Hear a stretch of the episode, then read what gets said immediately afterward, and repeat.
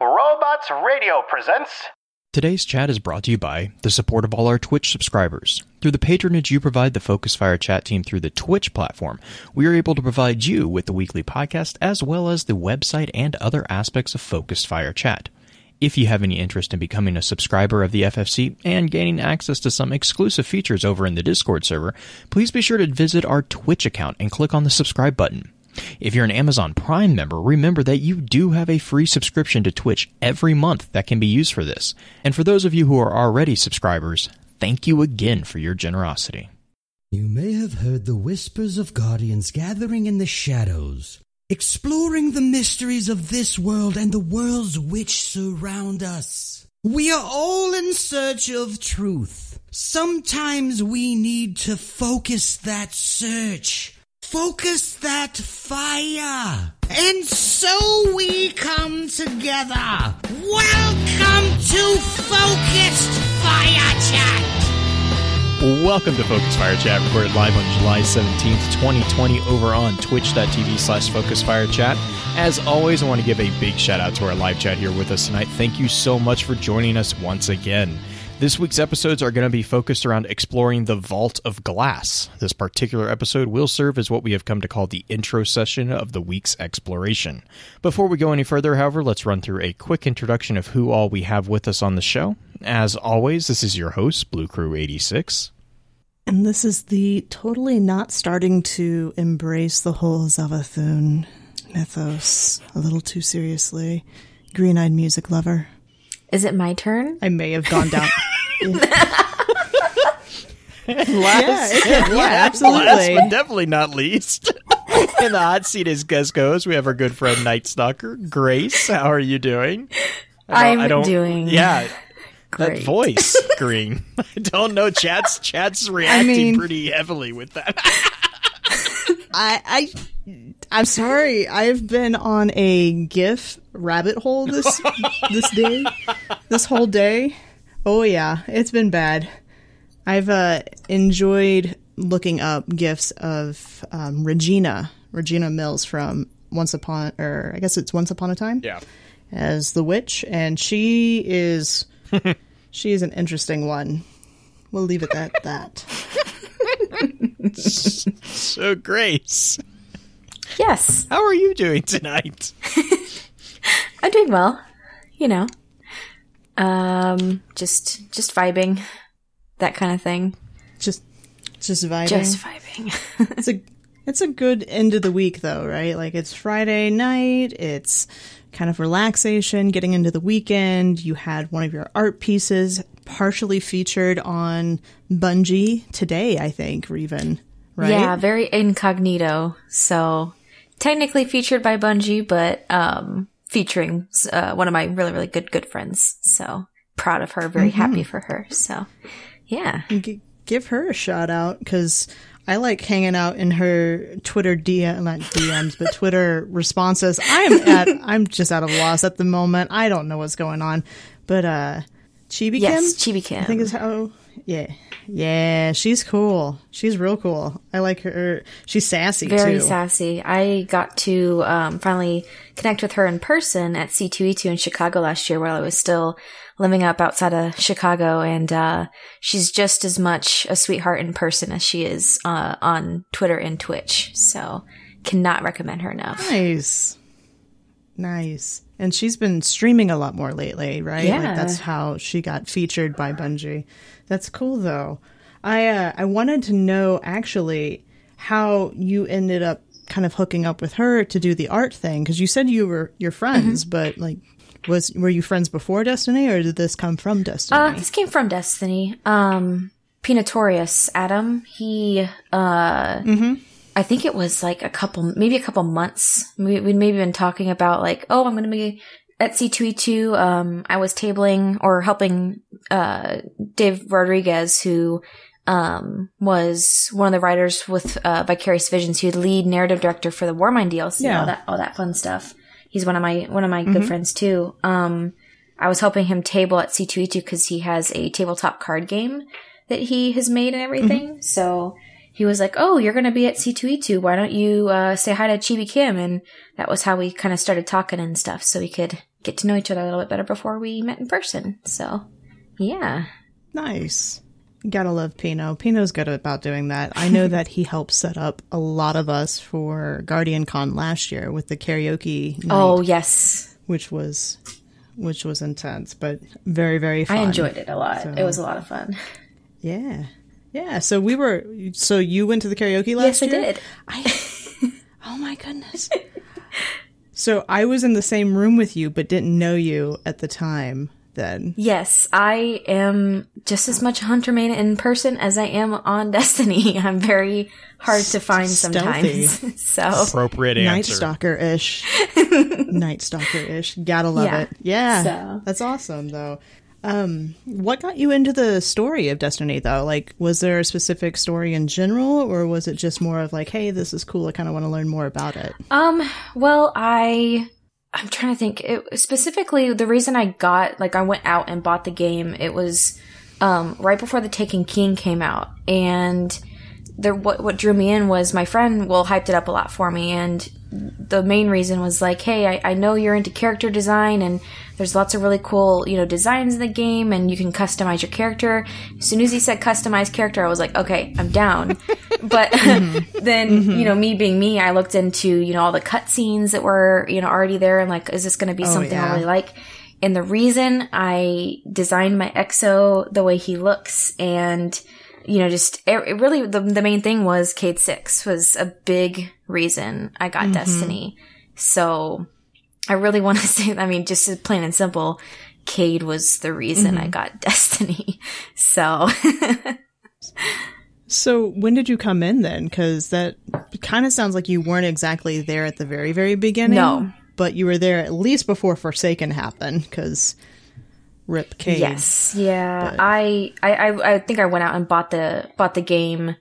I, I want to say because I because like I still have the copy and everything. I want to say it was like I got the version that was the Taken King with like the bundle and everything. So I had the other two DLCs with Okay. it, but I got into it Yeah. before Taken King. So I, I I think I just waited to buy it until I could get all the DLC together. So That makes sense. And I know that you and I are also working on another project together right now where we actually haven't crossed paths yet, but you're also a voice actor or actress for Termino, yes, right? I am, and I'm so excited for when that inevitably happens. But we can't say much, right? so right. Do can you tell can you tell us what your like who your character is as far as like are you playing a ghost? Are you playing a primary character or secondary character? Because I'm playing a secondary character um. personally. I'd like to say my character that I'm playing, this individual, just based on the connections they have, um, I would say they're a primary character. Um, just because of their their role in the story. Um, I, I don't I don't want to slip too much. I don't know what Cole wants us to Yeah, be saying about this, but I know. I the the connections and you know the people that my character is connected to, specifically the voice actors that are playing these other characters, we get along mm-hmm. so well, and I think Cole has done an awesome job of finding not only really really talented voice actors, but people mm-hmm. that have a really good like chemistry already. So it's gonna. Nice. I, I don't know. I don't know how your your recording sessions have gone so far, but it's it's really I- good. That's good. I've actually only ever had one recording session because, like I said, I'm a secondary character. So I've only had a recording session with one other character in the story. And it's been very, very easy um, as far as like getting to know the person and then getting to know the character voice. It took maybe 20 minutes tops, and Cole was there listening to ours. So. It's it's one of those things that has been kind of nice because you get a bunch of different people who are all amateurs, but everybody has a really great passion to d- dive into it a bit more. And I know that they're finishing up episodes three and four currently, Yes. and they're getting ready to shoot, um, start shooting or start recording five. I don't think six is out yet as far as script, but no, it's not. I know that I have a few lines in an upcoming episode that we're recording, and I've only I've only shown up once. But you've sounds like I th- I believe your character has been in there quite a bit, like one of the primary ones in these first couple of episodes. Yes, their their whole faction has been in two, three, and four. So yeah, they they have quite a, quite a few lines. Um, I don't know that th- there's so much I want to say about it because honestly, Cole has Yeah. built such a really cool story and idea, like with just her talent with writing and you know knowledge of lore. So, oh, it's gonna, I- I'm so excited for everybody to start seeing what we've been doing because, like, not only the voice actors but the modelers and our cinematographers Oh yeah. have been just working their butts off, and it's gonna look really awesome. Oh, they have. they have indeed. Um, Cole's kind of cheated a little bit. She's got a back, a lore person in her back pocket that she pulls questions from every once in a while to verify that she can break the game a little bit via lore because she's gonna she's gonna push to the limits a little bit. Uh, I so you mentioned you are Night Stalker. yes. Is there any reason particularly that you went towards Night Stalker? Or Um, the reason I, I have kind of stuck with it for the longest time was because of um, I don't know that that that whole quest and the way that a Night Stalker is described really felt, you know, I, so, so it may sound silly to say it sounds it feels personal to me, but um, Mhm. I've always been a very solo kind of player when it comes to Destiny. Um, I only recently have started playing with people on a regular basis. Um, so I don't Yeah. know. It, it just really felt like it hit home for me being a night stalker and everything. And I've gotten very used to the play style since D1. Um, and you know, I, I like the void and I think the void is a really cool concept. And I also practice archery. So I was like, Hey, look, that's cool. so nice. yeah. Do you run a bowing game on top of the Night Stalker Oh, bow? of course. I love Leviathan's breath, especially. So. Yes. Okay. I'm a Le Monarque run like I yeah, I do all right. anyway, you're in good company because I think Jay is also still running Night Stalker Yeah. strong and that's my primary class as well. That so that we're- and we're all- solo queuing like everything. Yes, that too. Until he convinces me to drag him through something. Yeah. Well, there's Or some Orchid. things that I was like, yes, there are some things I'm like, that's not going to happen. I need, The I dungeon. need, I need bait. Someone, someone help me. Oh, God. bait. Wait, guide, sure- guide. I said a guide. I didn't. There we go. There we go. Sherpa, guide, savior. I take checks. Venmo, right? No. there you go. There you go. Now, um, what, I wanted to actually talk about your art a little bit because I know that from what I've seen recently on your Twitter, you've really started coming into your own, not only just in a personal life, like stance personally, how you've grown recently, but also artistically. You've been able to really dive a lot more into it from what I can tell.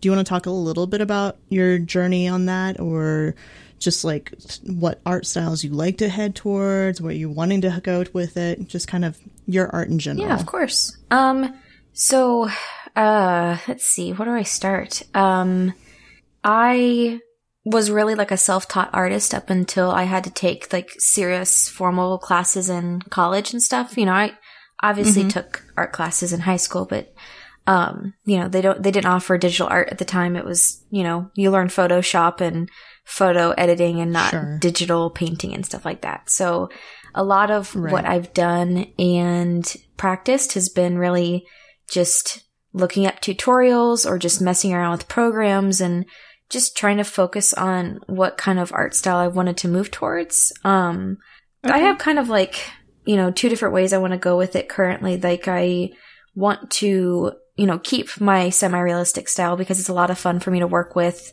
Um, I'm used to the techniques. I have a, you know, set progress of art, you know, sketch, line art, color, shading, all that fun stuff. But, um, Right. I also really would like to, you know, learn to digital paint a little bit better just because I do have an end goal eventually of working in the industry. Um, and that seems to be like the consensus is like you have to know how to digital, like paint digitally or not just character design, but landscapes as well, which is something I don't really do currently. And when I do do it, it's not super detailed. Okay. Um, so it's like Okay. where I want to go with it. Um, I'm an art teacher, so um, a lot of what I do is, um, you know, I, I try to stray, like when I'm in the classroom with my kids, I try to stay away from like the crafty projects because I really want them to be able to take f- things like fun- fundamentals and, you know, all of the elements and principles. I want them to be able to take that not just out of the class and, you know, maybe they'll remember it, but, you know, be able to apply that to, you know, real life and I, you know, try to stress a little bit more about how to talk about art. So like if they go to a museum, they can be like, Oh, I see the lighting in this, or there's a warm colors, cool mm-hmm. color, you know, things like that. So I, I don't really focus on, you know, projects and craftiness and all that. I, I want them to be able to take stuff away from art. So that's, you know, and I keep that mentality when I'm making my own stuff. So I'm kind of rambling, nice. but I, uh, yeah. no, you're good. You're good. It's it. This is like the get to know you section, and one of the things with being an art teacher, I know that since you're teaching a lot of fundamentals, do you encourage the kids to pick their own subjects, or do you have like a basic starting subject that you want the kids to modify or to add their own twist or flair, or how?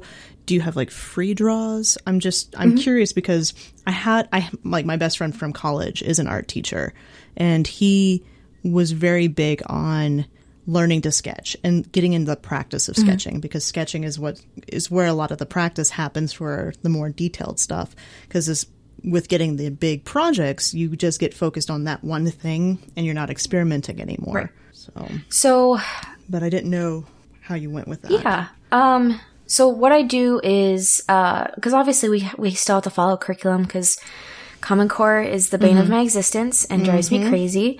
Um, so, um, what I do typically is I'll introduce the subject, you know, I'll give them the background on it. So, for example, um, I last year what I did was I wanted to do a pop art, you know, unit and teach them about that. So I give them the history on it. I, you know, maybe f- have them focus on one or two, you know, artists that were really big. Um, I try to keep it, you know, not boring because I'm working with middle schoolers. So you can only keep their attention Right. span for so long. Um, right so, so, you know, but So Banksy warhol kind of getting in there a little bit Yeah. So I, you know, and then I tell them, you know, what the project's going to be. So what I did for that Mm-hmm. with my eighth graders, they, um, got to create a whole comic book page. So I was like, Oh, just make sure you're, you know, using panels. Don't make it just, you know, Mm-hmm. try to make it dynamic. I gave them examples of dynamic pages. And then I said, it doesn't have to have a start, a middle, and a conclusion. You can just write a scene. You know, I give them an Mm-hmm. option to just do whatever they want with it and run with them. Like just the angle needs to be a comic page. So, you know, I, I, a lot of what I do, my teaching method is thinking about the stuff I didn't like as a student and not doing that as a teacher Mm-hmm. and, you know, applying that to, uh, you know, in a way that they'll still remember what they're learning and have fun while they're doing it. And I'm always up and moving around the room and, you know, and they're usually, usually the way that if you're in my room watching me teach, you usually will hear like, Hey, Miss Adams. And then I'll have to run to one side of the room and Hey, Miss Adams. And I'll run it. They don't really raise their hands. We just mm-hmm. kind of like keep it open and everybody's discussing stuff. And I, I try to make it a very, you know, interactive and very full of communication kind of environment. So, you know, just keeps That's it moving, really keeps it dynamic. Do you have do you have any students who are big into Destiny as well and have possibly seen your art that you have so, out there on your on your lizard draws? So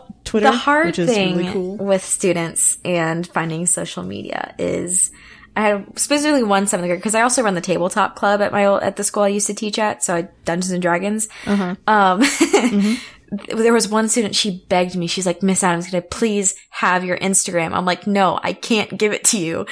But um, I had a couple kids who ended up getting the game and then coming to art club and tabletop club and were like, Miss Adams, can you believe they just did this in the game? And hey, can I show you a picture of my guardian? And we'd start talking and then the whole rest of, you know, the, the club would be talking about our Destiny characters. So, um, but I was always sharing like that art with them and telling, telling them about what's going on. And they, it, it was really cool to have some students that were into it and came into the classroom and were like, That's I got this game because you said I could. And I was like, yeah. Yeah. so, but I did tell them I was like, hey, "Well, guys, it is free, so I mean, if you want to try it and want to know what I'm talking There about all the go. time, because I did theme my ta- like each table was I had Titans, I had the mm-hmm. Vanguard, I had Hunters, Warlocks, the Paladins, and then I think I had. I think, no, I had five tables. That was it. So yeah, they were each of them. it was great. I'm sure they got into that because I mean, junior high kids they love to get into like the role play stuff too. So it's awesome that you kind of rope that in there as well. Um, well, I actually that's pretty much the end of kind of my like little get to know you thing, and I actually right now we're going to go to a quick commercial break for the podcast. Um, live chat's going to just hear us pause for a moment, and then we're going to hop into the cocktail knowledge about Vault of Glass. You ready? Yeah, I think so. All right. Hey. Hi. Do you enjoy being optimistic about bad movies? Or do you enjoy at least trying to figure out where someone worked really hard on a bad movie? Well, we've got the podcast for you. New to Robots Radio, we represent Fresh Tomatoes, the movie podcast. Each week, we look at two movies that did really badly critically, but we try to find the good in them. And we have segments such as What Could Have Saved It and Would You Watch It Again? if you're there on a Saturday night, you want to watch a bad movie, but you're not sure if it's like good bad or bad bad, or if you should even bother, give us a listen. You can find us on Robots Radio, Spotify, Apple Podcasts, and wherever else you listen to podcasts. Please come and say hi. We love you already. Goodbye. And we're back. So, Blue, I'm going to make you do cocktail knowledge this evening. So, cocktail knowledge Oh, about VOG. man. Feel free, Grace, to jump in when you want to, or if you have comments about anything going on, or just, yeah, just jump in where you feel comfortable I think on it. it- yeah, honestly, the best thing is we already have a cocktail knowledge for the the Vault of Glass, and it's Atheon's card, which is still to this day one of my favorite cards, simply because of the first the opening line. So I'm just going to read from that because it basically explains Vault of Glass. Says to speak of Atheon is to accept certain, certain limitations. We are ill equipped to understand an entity that defies simple causality. Done. All right, we're done. We can go home, and that's a podcast. Like, I just so so basically, it, but to be serious, um, the Vault of Glass really is a an area that is predominantly focused around Atheon. Um, Atheon is described as times conflicts, and we'll, we'll get into what exactly that kind of means. But even within even within the different Grimoire cards from Destiny 1, so to throw back to people who hadn't played Destiny 1, um, instead of lore entries, we would get these things called Grimoire cards, where you would actually have to do something, like you would kill an enemy, and then through that experience, you would actually unlock Grimoire card. Um, this is when Ishtar was really useful because not everyone could, I don't know, go flawless and get to the lighthouse, but we really wanted to read that lighthouse card.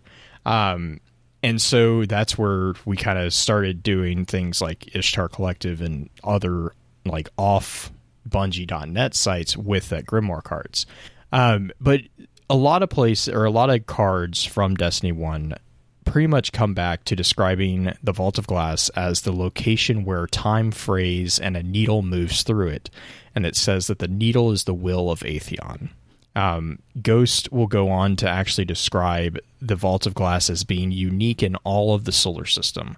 His there he says, my scans indicate that other realities brush up against our own within the confines of the vault. So maybe you could even say it's unique in all the universes. The Vex are confusing, which is also a very good summary of this whole topic.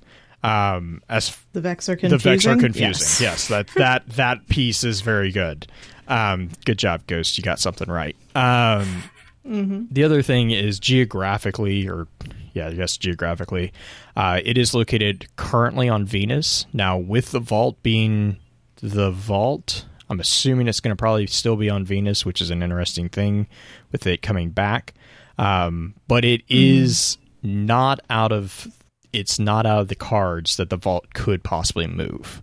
Um, we experience it on Venus. I'm pretty sure that it is going to be on Venus. Um, as far as like when is it, you know, like when, uh, it's pretty much current. We defeated Atheon, but just like with the Undying Mind, defeat means something different to the Vex, uh, and and especially within the Vault, the Vault is you know once you start looking at a lot of uh, the way that the Vault is constructed, especially the lower. Uh, catacombs, I guess would be the best word for it. Uh, once you start looking at what actually it is constructed of, you also start understanding that the Vault of Glass is actually a giant supercomputer, even more so than uh, the Infinite Forest or anything like that. It's similar, but it's it's even more powerful. And Atheon is basically oh god, uh, Atheon is basically like the user of the computer. He he directs. He's not even really that. It is he is the the direction that the that the computer uses to move things about within it. So when we defeated Atheon in Destiny 1, we just basically deleted his program. But that's not to say that there isn't a backup of that program. Sorry, I'm, watching. Vex, I'm watching I mean, chat Atheon go. is such a. yeah. we had to kill uphill both ways. Oh my Nice gosh. Asher call Vault out. of Glass. Like, you talk about some of the different things that we had to do in the vault, right? Like opening the vault originally. It was the very first raid in Destiny. You had to six man it because I don't I don't know too many people who could do it with a, a short group for raids. Yeah, I mean, But near the opening the vault near the and- end, it definitely was soloable, but it mm. it took a yeah, it mm. took a while. Like it took a while for people to get well, and there was also You can two man it pretty easily. yeah, well, that was also Maybe after three. they nerfed the RNG of everything within it. There were a lot of things that there, there was a it, the Vault of Glass from a from a mechanic standpoint was a very big learning opportunity for everyone, not just Bungie. Was it was also for the community as well. Where it was you know it was the first raid. It was the it was the introduction of okay, what are we gonna get? What are we getting ourselves into? Um, I th- Right. think up until like King's Fall, it was like the record holder for how long it took someone to get through, or s- wasn't it? Well, I mean, it's not Crota's, which was like a strike. Well, yeah, Crota, Crota's was very quick. things. Like, I mean, you could- Vault of Glass. I want to say it was like fourteen or sixteen hours before they cleared it. Oh, the original Yeah, the one, original the run. original mm-hmm. clear. Gotcha. I, I wasn't actually in the community at that point. Right. It was it was one of those like it was a it was a very tough and again because we didn't like no one knew what we were doing. Like just opening the door if you didn't know like so in order to open the door you have to you have to activate all the the plates outside and that it basically it's Build the similar spire. to Pyramidion but but a lot more annoying. Um and as soon as you do that, then you go and then you get into a maze, and it's an actual like there's actually mazes inside of it, um, which is hashtag seventh hidden chest. People will still talk about that in subreddit, by the way. It's raid secrets. That is still a topic that gets brought up. Still obsessed with it.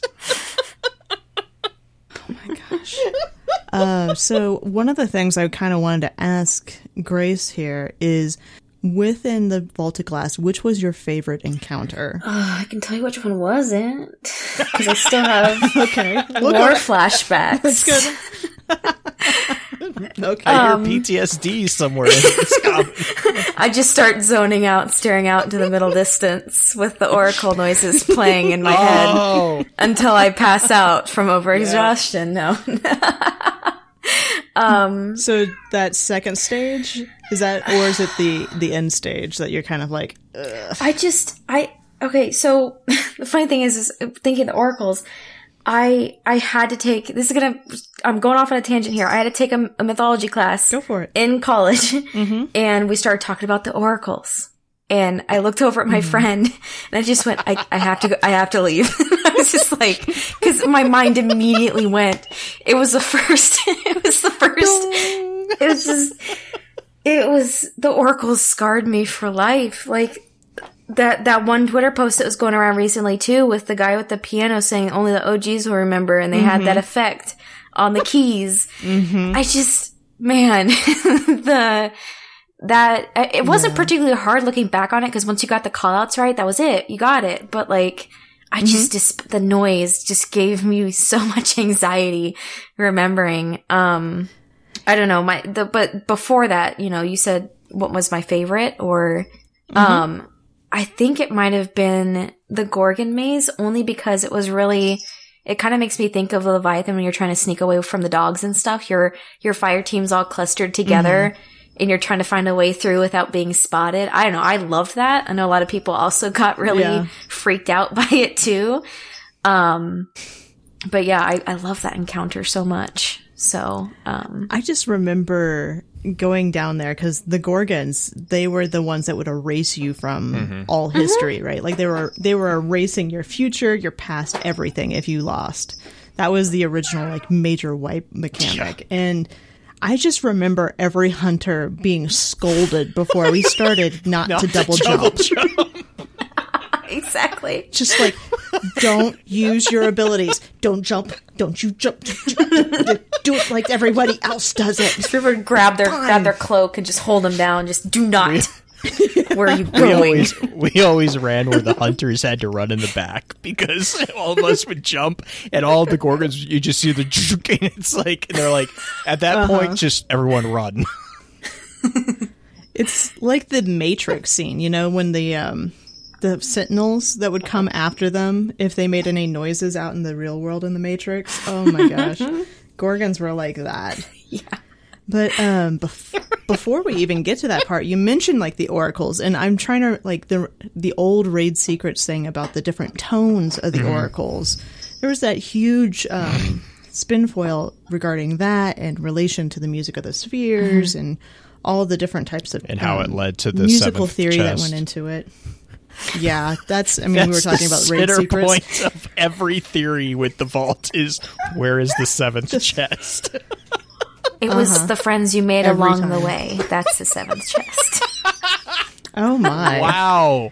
I wow, that's a callback. I You know, the friends you made along the way that were hunters that then started cursing at you during the jumping puzzle, following the gorgons. Oh my gosh. Unless, There's a spin foil theory So- for you right there with the with the tones of the oracles, though.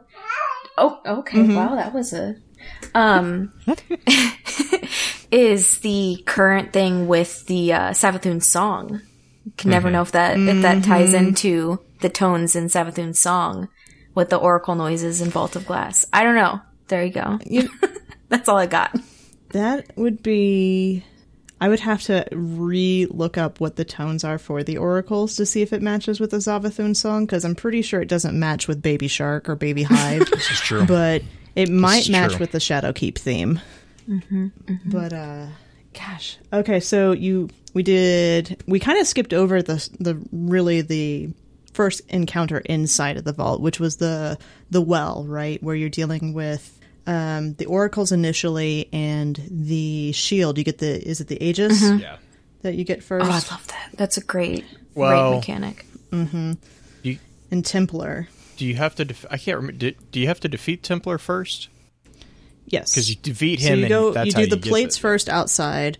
You get into the into the vault. You kind of go through the little bit of maze. Then you get to the Templar area, and then you do um, the Templar run, where you first learn the mechanic of getting rid of the oracles while fending off ads, and you're kind of in different groups.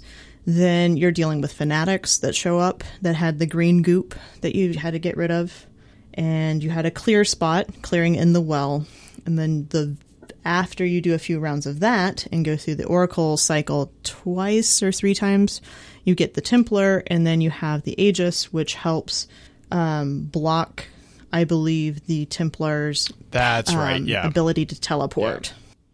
And so you use that to help defeat him. And then the Aegis comes back after the jumping puzzle and everything when you get to actual Atheon. But I'm trying to think if there was any other mechanics or like lore. Do you want to talk about the lore behind the Aegis Blue a little bit? Um, that was a pretty big thing. Yeah, it still is actually because we never, you know, it's one of Mm-hmm. those. It's one of the older pieces that we n- might get. We might actually see some further development on it, uh, which will be very Mm-hmm. interesting. Actually, thinking about Kabir and um, all the potential that that exists there, but the Aegis is basically. Um, it is derived from Kabir, and I'm going to. So, for, for those who don't know who Kabir is, he's a big fan of milk stout. Uh, he is a Titan Vex milk. Milk Yeah, stout. Vex milk, and he drinks beer. So it's I milk was about stout. to mute my mic. Was like, wait, what? love, I love When I, I, I made a point in to look up at the camera that I have for Green, and I just saw the confusion go across her face. Oh, it's beautiful. Uh, so, real quick, uh, let me pull this up for live chat here because we actually do have a Grimoire card on the Aegis. Actually, well, actually, uh, people in Destiny 2 will probably recognize this term because they have a uh, lore entry for the Aegis as well. It's a ship, if I remember. Yeah, it's the big, big chunk, chunky ship. Um, and it, it this is one of the reasons why with the return of vault i'm really interested to see what they're going to be doing with the kabir storyline because the flavor text for kabir's glass aegis is kabir stopped them in the vault of glass but what did he start which is very interesting when you look at the um, it's the relic the aegis and it's not for some reason coming up for me give me one second here it is and it says, These are the last words of Kabir the Legionless. I have destroyed myself to do this. They have taken my ghost. They are in my blood and brain, but now there is hope. I have made a wound in the vault. I have pierced it and let in the light. Bathe in it and be cleansed. Look to it and understand. From my own light and from the thinking flesh of the Vex, I made a shield. The shield is your deliverance. It will break the unbreakable. It will change your fate. Bind yourself to the shield. Bind yourself to me. And if you abandon your purpose, let the vault consume you as it consumed me. Now it is done. If I speak again, I am not Kabir. So, this is where we get the idea that or this is where we started to get the idea that you know Kabir was this this big character within this fire team. We go on to find out that uh, Kabir was actually a member of a well, we know three of the members, uh, which is Praedyth, Kabir, and Pahanin. Um, There's a theory that there were three others that got erased by the Gorgons, but we're not. Th- that's not really. I, I, We don't know much about it yeah, yet. the only reason that we think that could be a possibility is because it is a raid, and traditionally with raid level events, you have a you have a larger fi- you have basically two fire teams. Um, so the fact that there was only three of them either indicates that a they weren't really aware of what they were getting themselves into, or we have another situation which actually kind of gets backed up with Praedyth because the way we find out about Praedyth is in game Praedyth has been erased from time. Um, now at at current point we know that Praedyth exists and he is held prisoner, but uh, up until was that the paradox mission um, in game characters were not aware of Praedyth even existing because the Gorgons had basically kidnapped him from the uh, Vault of Glass.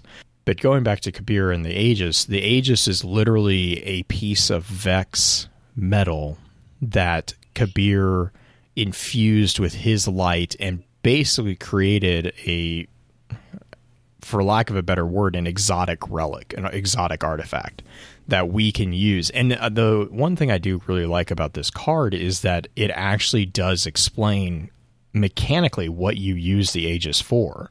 Um, because the Aegis is able to cleanse you. There's a there's a debuff that you get when you're fighting the Templar, and also especially at the end when you're fighting Atheon, that you actually start losing sight. Like you can't see through your screen and you have to be and and one of the functions of the aegis is you can create basically a, a bubble. And if you can get within that bubble your your vision is returned. You're cleansed because it's basically wiping away the darkness.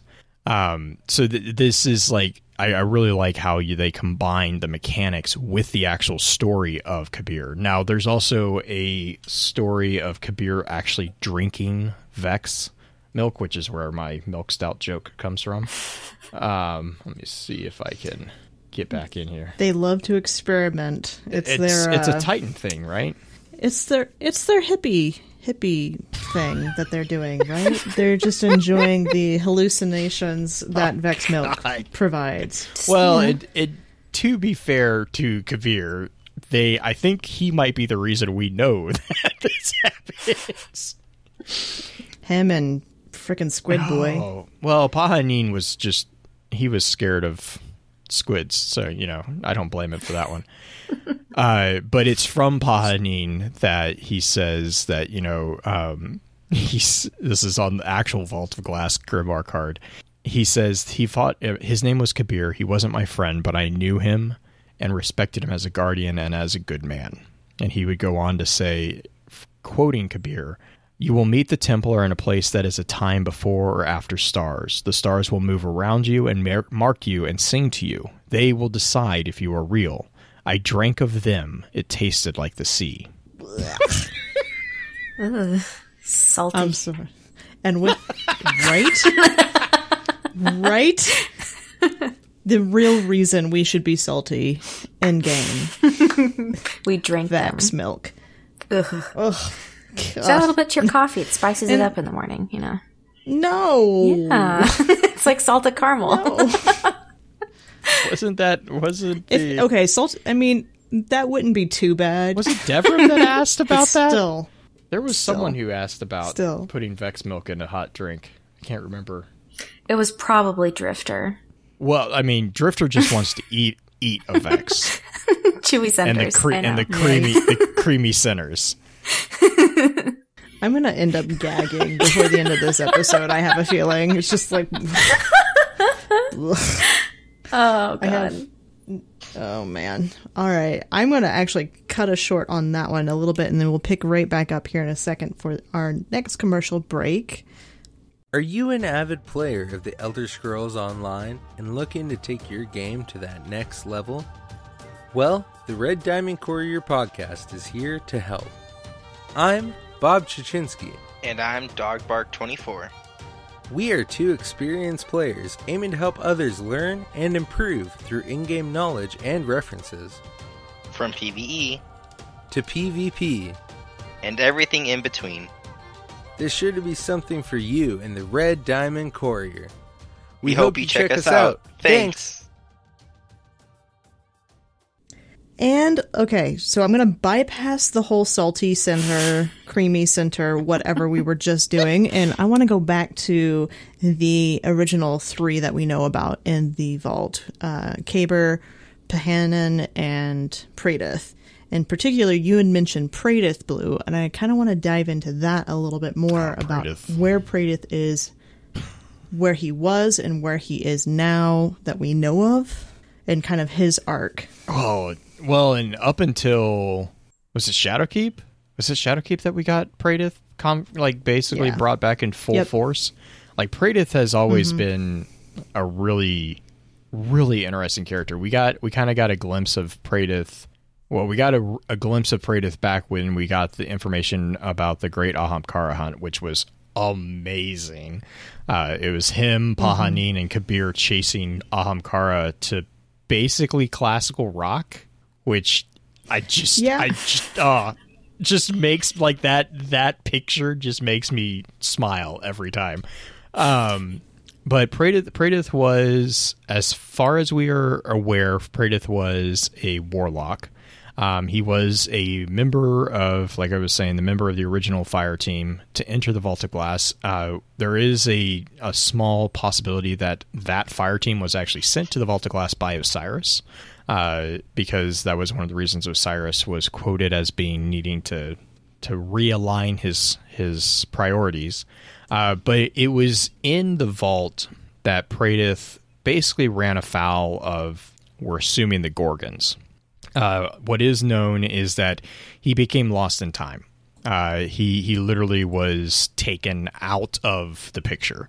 Um, now it would be later in Destiny One that he uh, we actually accidentally picked up on some of his signals, and the Vanguard sent us to the vault to try to figure out basically who's calling for help out of the vault because we just get a random like help. Like and and there's like and even Ikora doesn't even you know know what this is.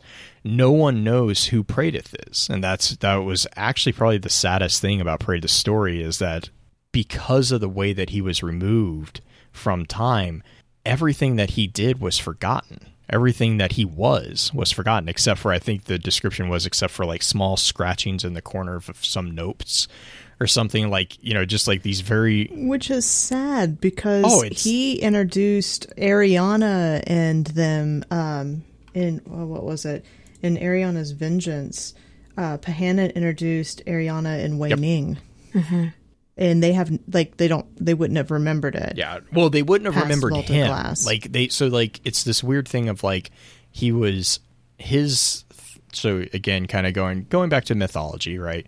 Uh thinking of existence as that tapestry from like Norse mythology is basically what they did was they removed him his thread from the entirety of the weave. Uh, I don't know if any who listen are fans of Wheel of Time, but it's basically Balefire the the magical capability of balefire from Wheel of Time.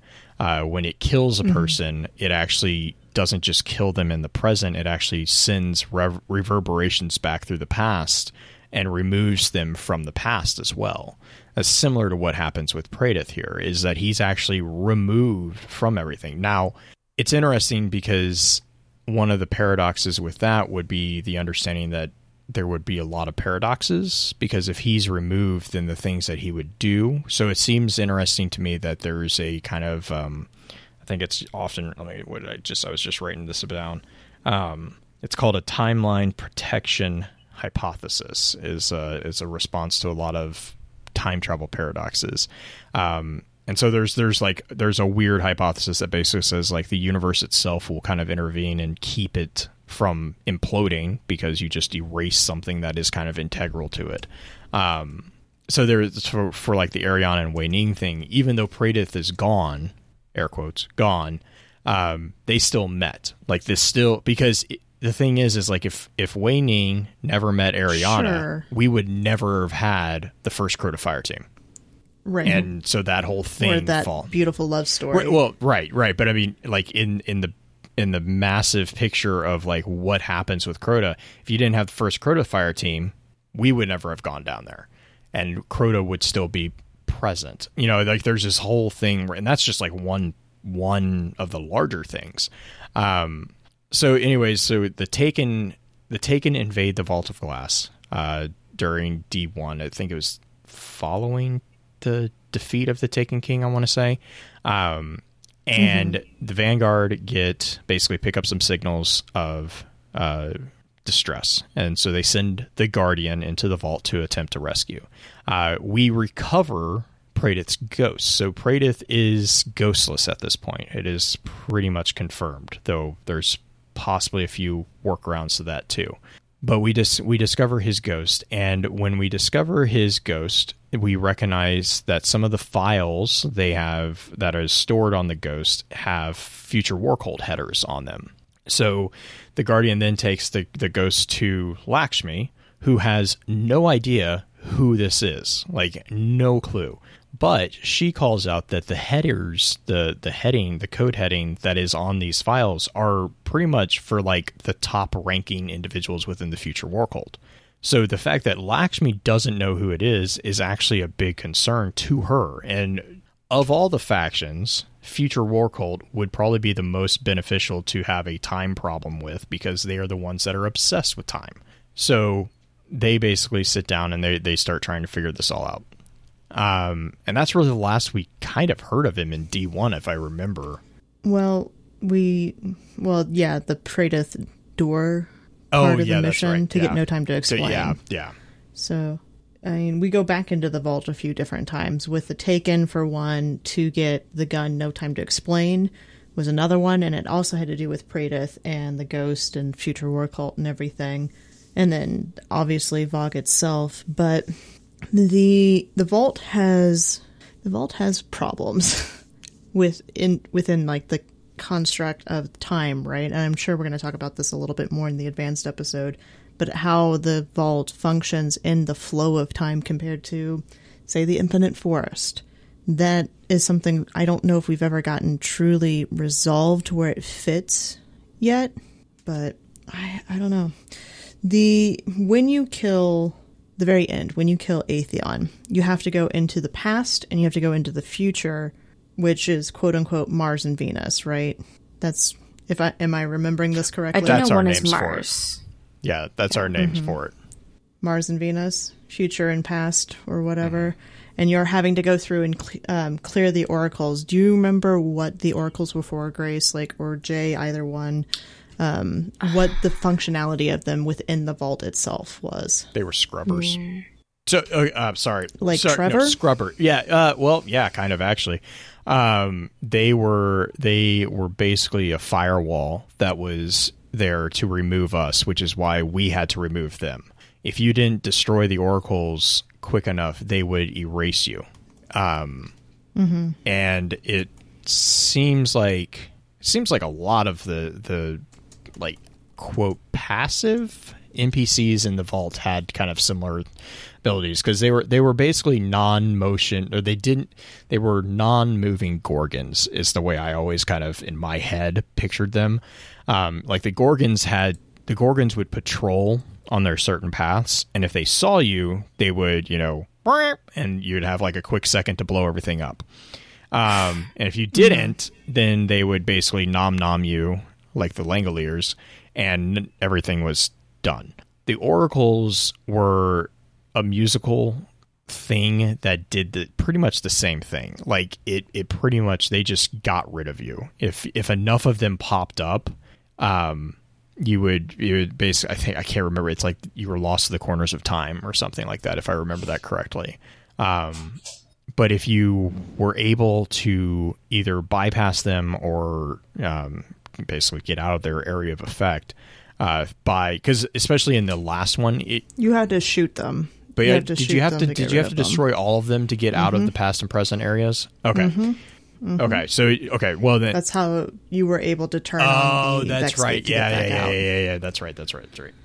Um, because I know with the Templar, you had to you had to also destroy all of them, which was always fun because always the one would hide in the little corner that you couldn't snipe. Um, Icebreaker was great, except for that one.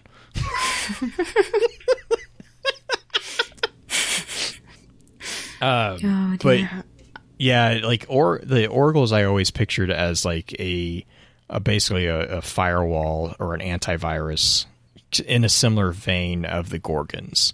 Uh, they were just they were more they were more passive, but in a way more powerful at the same time because they didn't really they didn't and if I remember right they didn't really have a form like they were just uh, they looked like actually they looked like the data lettuce that you have in uh, Nessus. Um, Like if you're building a one of the spires, just like a piece of it. Yeah, yeah, yeah, yeah. Or the well, the data lace uh, element that you can pick up on on Nessus. That's what they always remind me of. But they were uh, yellow, orangish.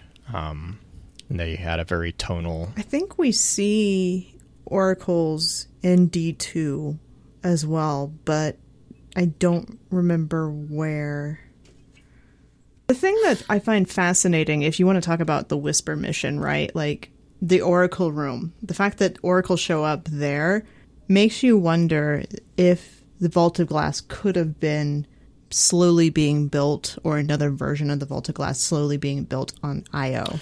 Obviously, we're not going to go there Well, now. I think the other thing that could have also been that you could also make the argument for there is that it was integrating itself. It was collecting information from different realities, which I know we'll get into with the advanced session for sure. Because, like rereading the Grimoire cards after the most recent um, information that we got from Vance, especially, uh, it's I'm I'm definitely putting emphasis mentally on different parts of the card that I was just glossing over when I read them back when we first started this whole madness. Um, be- I mean, because to be fair, like looking back, you know, it does call out that multiple realities are connected to the vault. I mean, it says Also, well, just everything. Multiple realities are connected to any type of tesseract type thing, right? Like Vance calls that out in the duress and egress that the tesseract that we get perfect par- perfect paradox from is connected to all these different realities because we're forcing the connections. Makes sense that the vault would be as well. And it makes me wonder, we know that the vault or not the vault of glass, but um Infinite Forest also has connections all over the place because that's how we get Saint 14 back. But I think what we should do is go ahead and wrap up the intro episode. And then as we're getting into the advanced episode, we'll go ahead and do things like favorite stories from uh, Vault of Glass, as well as more of our theories for the upcoming release and the fact that Vault of Glass is coming back. And maybe just go a little bit more in depth with some of the different topics we talked about. Sound good, Blue? I think that sounds like a great idea. Cool.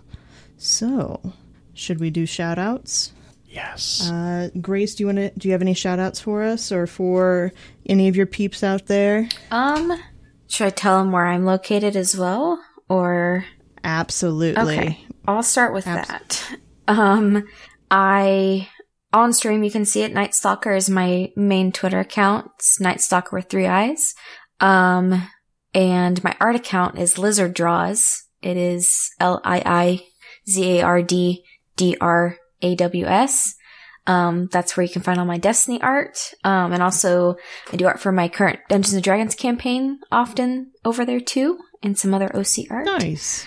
Um, I do want to talk about because we are on the topic of Vault of Glass. There's one person, um, I can't remember what her current Twitter is, but her name is Peach, and she was one of the first. She was one of the uh, first people who ever went through Vault of Glass with me, along with Quiet, and they are Dredge and Hope on Twitter, and they are also part of that original Fire Oh, team with me.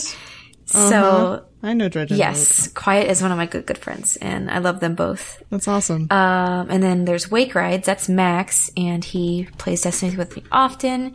Um, he, hi him and I have built a lot of our Guardian OC backgrounds together, so he's also very near and dear to my heart. And just to ramble off a, a bunch of names, um, Starkasms, Crit Buff, Nem Plays, um, Pablito Savage, Moonvald, um, all those guys I currently play a lot of games with, and I love them to death for nice. letting me hang out with them all the time.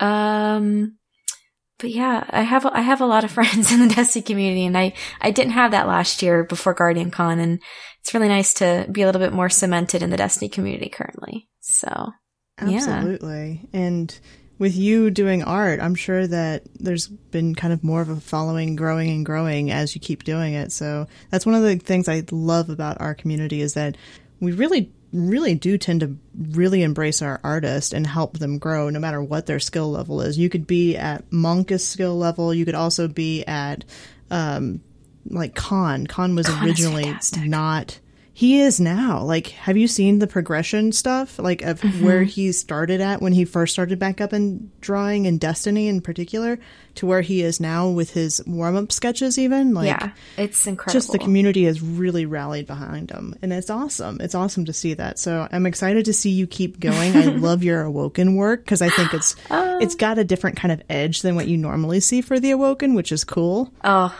goodness, thank you. That means so much to me. Mm-hmm. So love my big buff lady. She's great. She's she's really she's kind of scary too. Not gonna lie, like she's one that you don't want to end up in the in an alley with, no. or if you do, you hope that it's for good reasons and not bad reasons. but uh, yeah, so any other shout outs for you before I take over the reins on that one a little bit? Um, no, I, I think I'm okay. Um, just check out Termino when it comes out. Um, I'm also working on the Wayward Destiny project too. We haven't done much with that just yet, but we're getting closer to recording audio for that. Um, I don't know. Just retweet art. Just retweet it because that means a lot more people will see it. Yes. Um, but give credit. Retweet, Yes. don't take, do not yeah, download. don't and take upload. the No, art. please don't. Oh my gosh. it is great that people are out there and they want to show off the art because it's great really really cool stuff. Like I have um, the artist who who was de- dealing with the Facebook page. I have uh, her work as my backdrop. It is like the um, the solar system one that she Oh did. yeah. so good, so so so good. So it's just like when you see people that are retweeting it and taking credit for it, it's just like you kind of want to punch them in places that shouldn't be punched, but they deserve it. It Makes me so And yeah, but PSA: don't steal art. Please don't. Just, just, just lift up the people who are making it because there's that's a lot of time and effort. But uh, other shout outs for me: uh, shout out to uh, Kibi Chim because of her kind of little highlight today, or Chibi Chibi Kim. I totally flipped it. Chibi Kim. I don't know where I was going with that.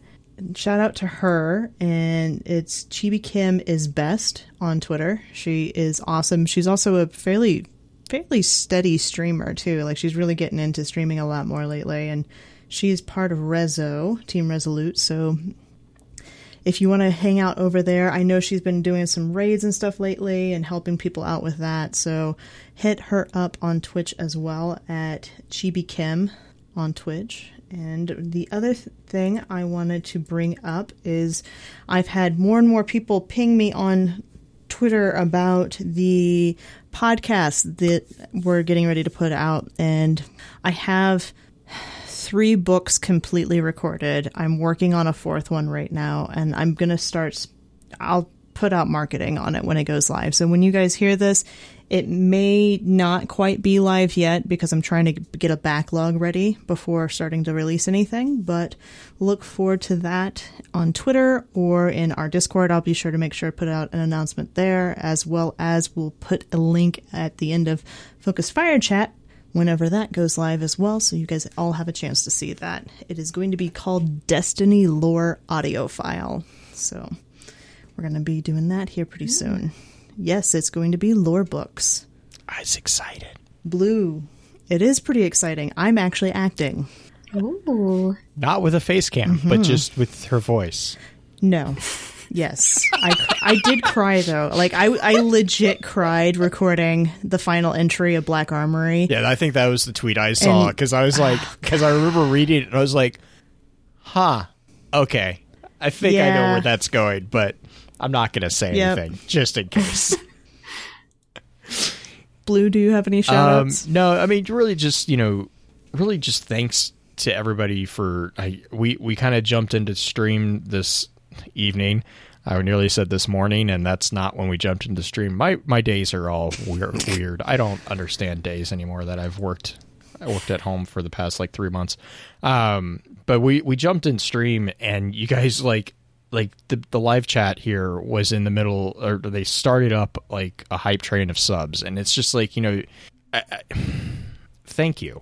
I, I don't know how else to to really boil that down. Um, it doesn't go unnoticed, and I know that you guys are only a small part of this amazing community that is the Destiny community, and you know, in other communities, um, and it really reinforces my my my hope for humanity when you guys are when we interact with you which is pretty much daily. And it's it's become such a necessary thing for me that I can't imagine doing stuff without having you guys in it. Because you know and I think we were talking I think uh it was a couple of days ago uh, green you and I were talking about like you know people it's weird that people focus on negativity even when there's not stuff there. And it's like as a person I, i'm going to be fully honest as a person who that is my default setting having people that are reaffirming the good in the world makes it a lot easier to ignore that part um, it's not that that part isn't there. Uh, it's oh my gosh there, there they go again. Um, it's not that they're not there. It's not that that part isn't there but having people that reaffirm the benefit and the the the, the um the goodness in the world makes ignoring that part really a lot easier. So I, I just, I mean, really, I mean this absolutely from my my the bottom of my heart, thank you for being that, not just to us, but to everyone, to everyone out there that you interact Mm-hmm. with. It it means, especially in today's in, in today's world right now, that alone is more that will help more than any dollar amount that you can put. If you can show people that you care, that you will go out of your way to help them in in whether that's monetary, whether that's just showing up and talking to someone or just talking to them on the internet. Like I don't under I don't think that people realize just how important that is. And and I really really appreciate it. Um, so that being said, I want to thank you for your time. And until next time, remember with wisdom we conquer, stand strong, stand tall, and keep exploring. With that, we'll begin to wrap the chat up. Thank you again to those over on Twitch for coming to spend your evening with us. If you'd like to join us for the live streaming of the episodes, please be sure to give us a follow over on twitch.tv slash focusedfirechat. Links to all our episode archives can be found at www.thelorenetwork.com. Please be sure to email us at focusfirechat at gmail.com with any comments and or questions for the team concerning the podcast, and let us know how we're doing by giving us some feedback and a rating over on iTunes as well. So until next time, focus your fire and may your light shine bright. You've been listening to a Robots Radio podcast. Smart shows for interesting people. Check out all the shows at robotsradio.net.